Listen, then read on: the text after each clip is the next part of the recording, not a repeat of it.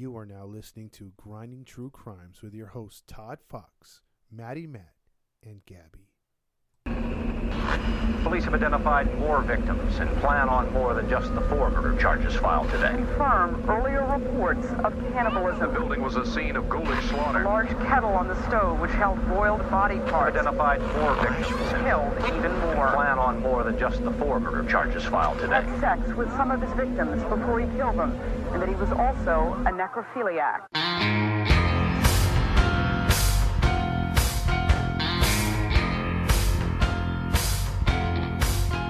Hey, hey, hey, welcome into another episode of the Grinding True Crime Podcast with your host, Maddie Matt, along with our narrator for today, Todd Fox. hey, and the other host is Joe. Gabby. And we are back here live again, breaking down a special show today. We're going to do a quick introduction for those who don't know who we are. Uh, we're the Grinding True Crimes. You can find us on Instagram, Facebook, just type in the Grinding True Crime. And uh, for those listening to us, you can continue on the podcast uh, on your podcast, you can go to Podbean, Spotify, Anchors, iTunes, and Pandora.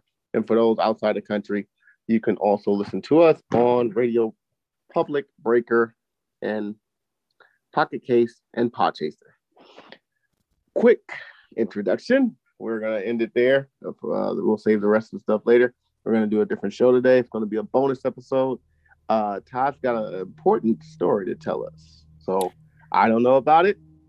So take it away, Todd. All right, this one's gonna come uh, from Virginia Beach, United States. It's gonna it's a bonus episode because it's a short one, but I was felt it was a good enough story to tell. So uh, let's get into it, shall we? All right. Um, it's uh the name the name of our uh, of our person today is Ellie Tran. Ellie Tran. A Ellie. girl? Yes, it's a girl. Uh-oh. Okay.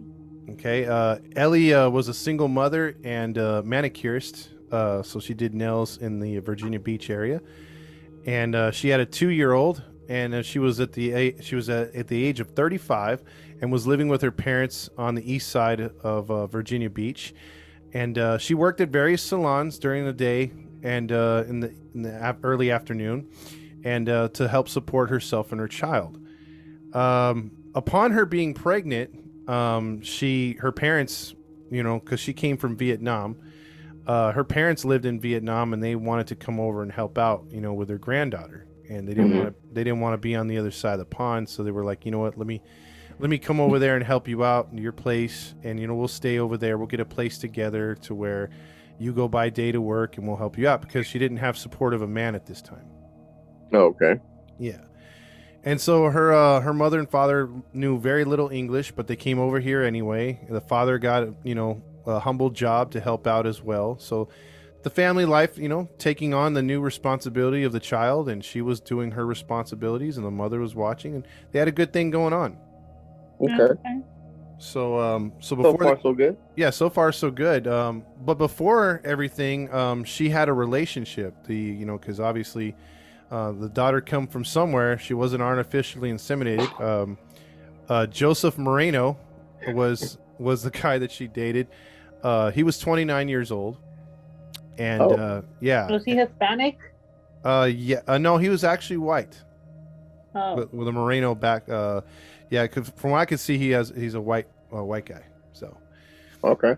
Yeah. Um. So yeah, uh, Joseph Moreno, uh, 29 years old. Um. That was the the, the father of the child, Okay. and um, you know, they had been dating a, a couple years, uh, and we'll get into their story in a minute. But um, so our date, our date has to actually take place on a date that usually is for love, and that would be February 14th, which is Valentine's Day. Valentine's.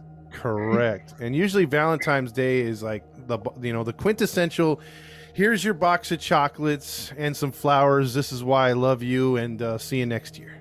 You know, it's for. I mean, for- you nailed it. I mean, it's for most guys who just aren't romantic. You know, because usually romantic guys will find something to do for their girl or their wife, like once a On the month. regular. Yeah, on the regular or, or at least once a month. But this is an excuse for guys to be like, yeah, I love you, babe. Here you go. yeah, give me some sex. You know, like that's about all they do, you know. How they sound? Give me some sex.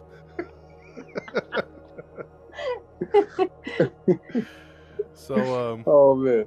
I wish, I wish this was the case for this particular day in 2017. Oh no. Oh. Yeah, that would have been nice. Um, so actually, our our girl Ellie had plans to spend time with her daughter. Um, she wanted to play um, with her new toys and maybe playing the coloring books and stuff like that, and um, you know, come home and, and have a Valentine's Day with her daughter.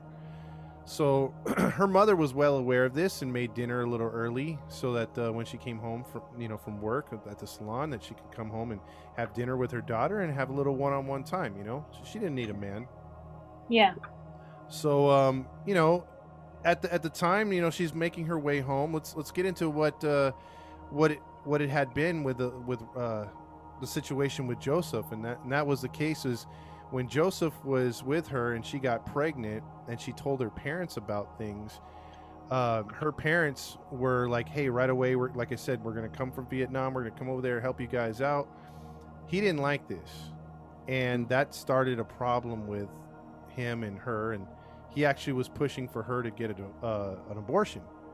Oh. and yeah and she's like no i'm keeping the baby and he's like well it should just be me and you and things got abusive. You know he he began to uh you know raise his hand on her. He was Oh. very uh verbally abusive. And because of that they broke up. So even before the grandparents came over they were already done. Okay. And this was before the baby was born or after? this is before the baby was born. So this is like you know 2016 a little bit before. Or no 2015 2015 Gotcha. um and his controlling ways and everything else like that you know uh the arguments there was just too much. So they both called it splits. They they went through a custody battle and to where he could only see his daughter a couple times a week. You know he had to pay some child support and they had been going in and out of the system for like the last year. Hmm. and he even would stalk her sometimes after they had broken up. He would appear at her job. Um, he would appear um, on their property or walking at various times of the day or night on the sidewalk of their house to That's crazy. Yes. Creeper. hmm big time creeper. And uh, the grandpa said, you know what, we got to put security cameras up. So he put security cameras all around the house. Uh, she put out a uh, restraining order. Um, so this was it was pretty, you know, pretty bleak between those two prior to everything happening. Yeah. So, uh, getting back to it, that faithful evening, Valentine's Day 2017, she finished up her second job at a second salon around 8 p.m.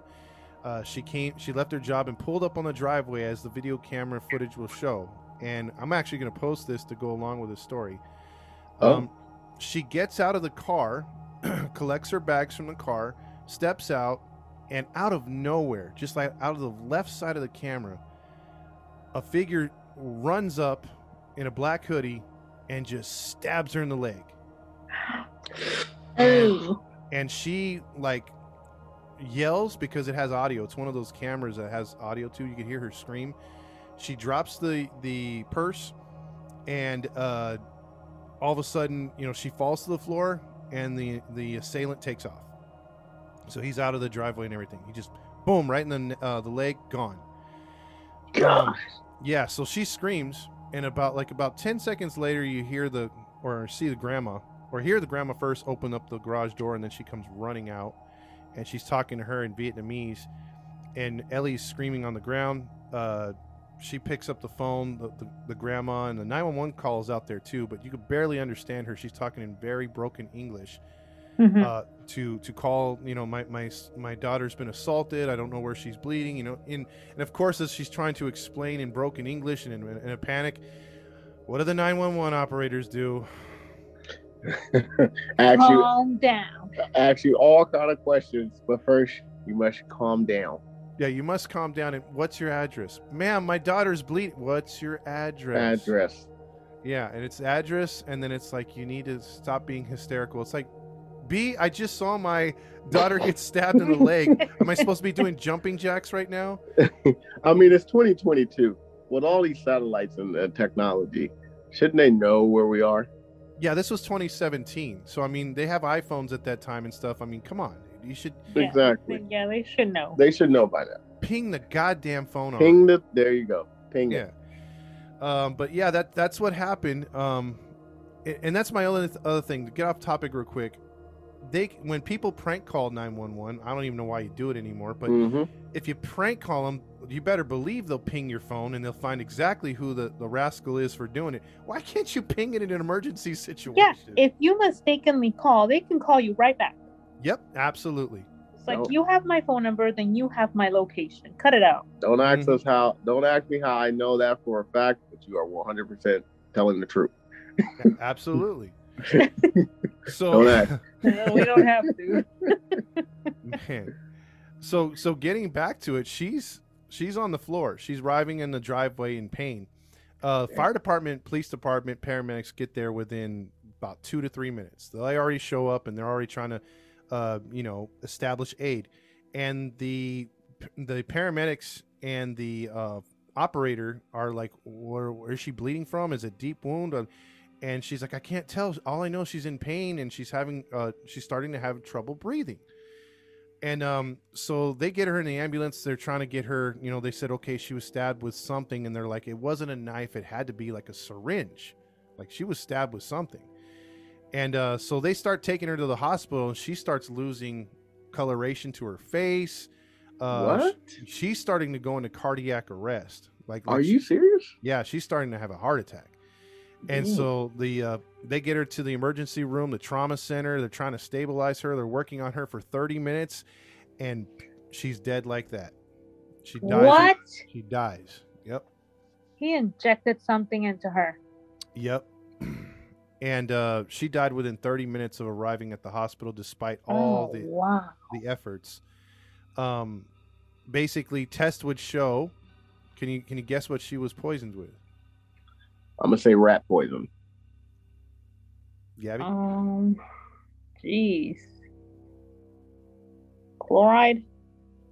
It's what's in rat poisoning. It's so it's cyanide. So Ooh.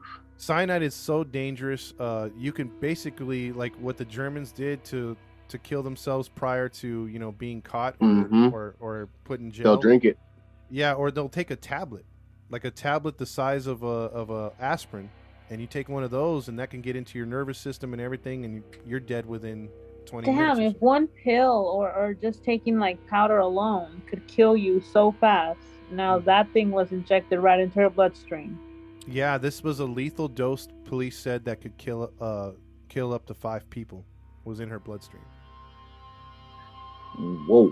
So That's terrible. yeah, so when they inter- they And- interviewed the huh? No, I was gonna say, and it's nothing anyone can do once it's inside your bloodstream. Oh yeah, it's like it, it's almost like a death sentence unless they're able to somehow do.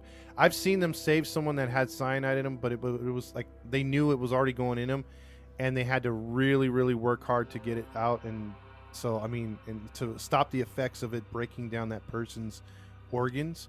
But this Mm. chick, this chick had no chance, dude. As soon as she was stabbed, she was dead on. Yeah, because they had no idea what happened. Mm-hmm. Mm. So they talked with the grandparents. The grandparents said, "Oh, you know, their her boyfriend had to have done it. You know, they looked at the camera. They said it fits his body frame. You know, they looked at the video right away. They tried calling his roommate. His roommate said he was 100 miles away visiting family, but the police decided to ping his his phone just a day or two later, and they found that he was in the area at the time of the stabbing. Mm. So he was wrapped up really, uh, really early. Now here's a little bit of a twist in this story. Um, when investigating Joseph, he's still on the run at this point. They realized that, um, you know, checking his records, checking his, they, they went into his financial stuff. They saw that he made a purchase um, for some cyanide on, believe it or not, Etsy, the uh, website. Oh, wow. Etsy. Yeah. and and uh, he was able to get also a metal syringe uh, with, for $68 and it was not mailed to his personal address. It was meant it was mailed to a friend's pizzeria in the Mm. in the area to where it could not be hooked to, hooked to him or Mm. you know linked to him. The only reason why they knew is because they saw the purchases and they went through each purchase and then they found out where they went and what it was. So and then they Not, also checked not con- too smart.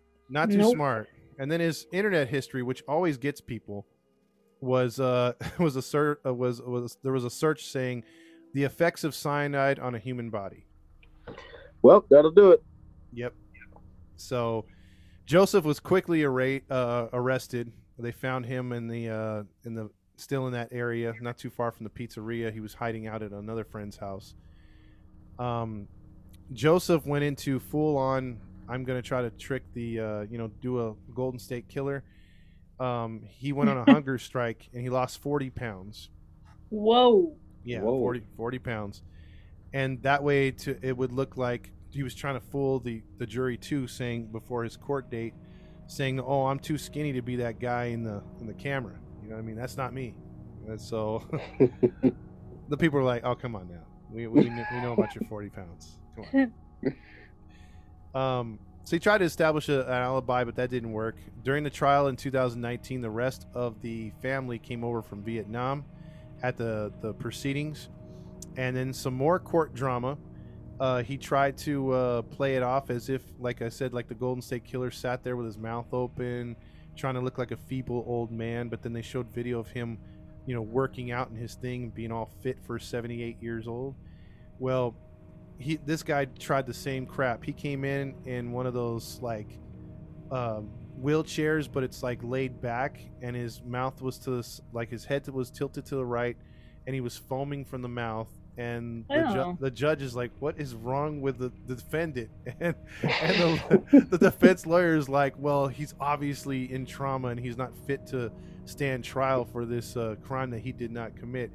And the and the judge is like, "He's on camera. Number one. Number two, he's he's obviously playing it off. He's been cleared by the the uh, the medical staff.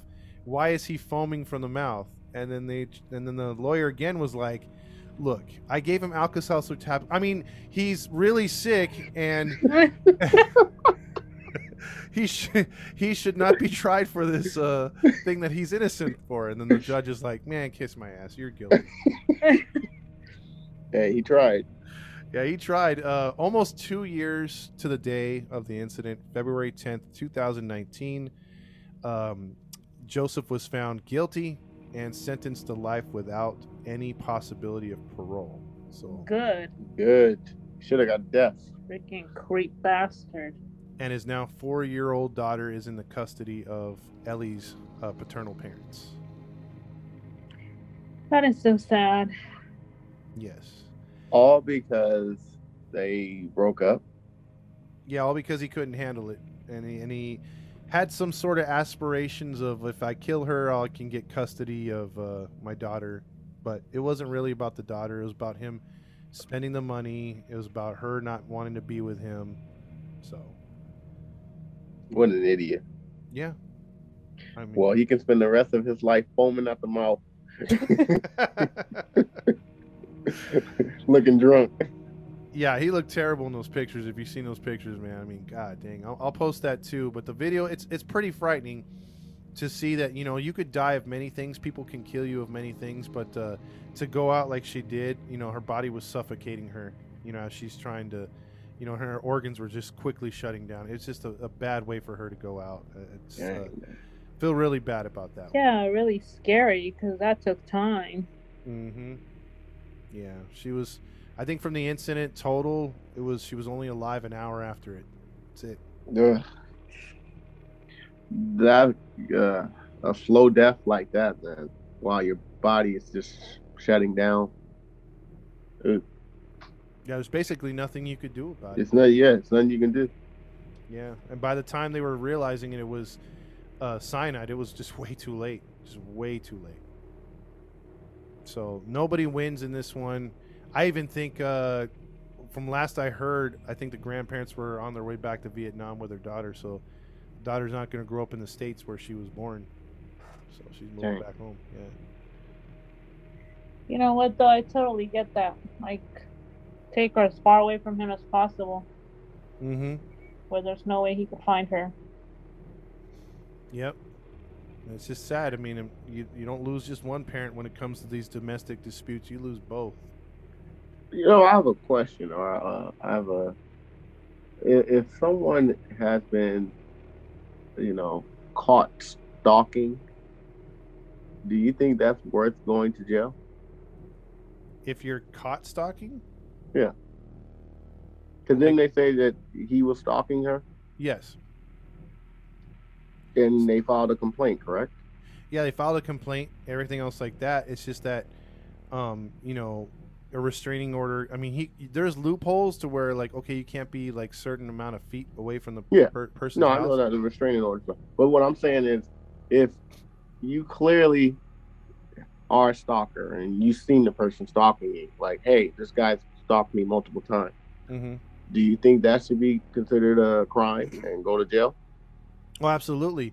If you're violating the, the restraining order, yeah, absolutely. But thing is, they need proof. So either if they have them on camera, or if they had them on, um, you know, just cell phone pictures, if you could prove that and the dates and times are stamped on there, yeah, by all means, they go to jail for violating that that ruling. And I think it's the first, order. yeah, the first time you can, is you know, it's sort of like a slap on the wrist. But I think the second time, if you violate it, you start seeing some jail time. See, that's what I think it's so dumb. I don't agree with restraining orders.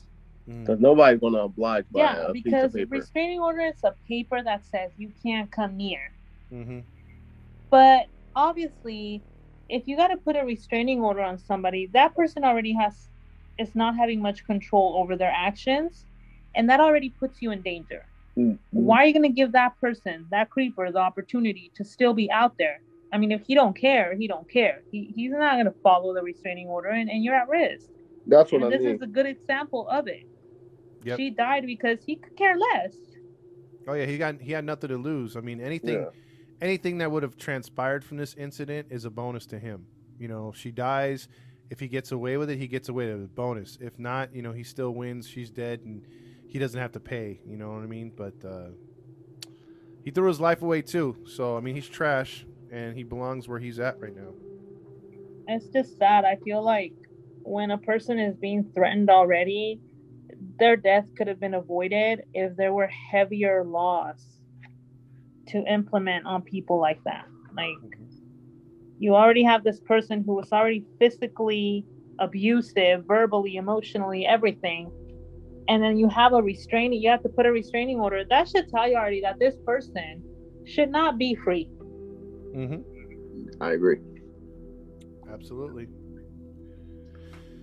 I, I knew this was going to be a tough one, but uh, it's a it's a quickie, but it, it's I think it's it's it's I, I wanted to tell it because it's another way of, of people just being incredibly uh, just inventive on ways to, to harm people and, and cause grief, you know, and and just another way that you wouldn't expect someone to get murdered. Yeah, that, that was terrible. Wow. Well, I hope he rots. I hope so too. What is aspirin in his mouth? Um, well, thank you, Tom, for breaking down that story. We did a little something different. We did a little quick story. Hope you guys enjoyed it. Um, and uh, well, we don't enjoy what happened, but you know, hope you enjoy how we broke it down. You know what I'm trying to say? we know, we know, we know. So that's going to be the end of the uh, show today. Um, real quick, for those who didn't hear in the beginning, you can find us on Instagram and Facebook. Type in Grinding True Crime. Follow us. Also, you can listen to us on your podcast streams. Just go to Podbean, Spotify, Anchors, iTunes, and Pandora. And for those listening to us outside of the country, continue to listen to us on Podchaser, Radio Public, Breaker, and Pocket Cast. And uh, we'll keep it brief and cut it there. So this has been your uh, host for the show. This is Matty Matt, along with our narrator for today Todd Fox. and the other host of the show. Gabby, And we are signing off. toodles. Peace. Y'all come back now, yeah.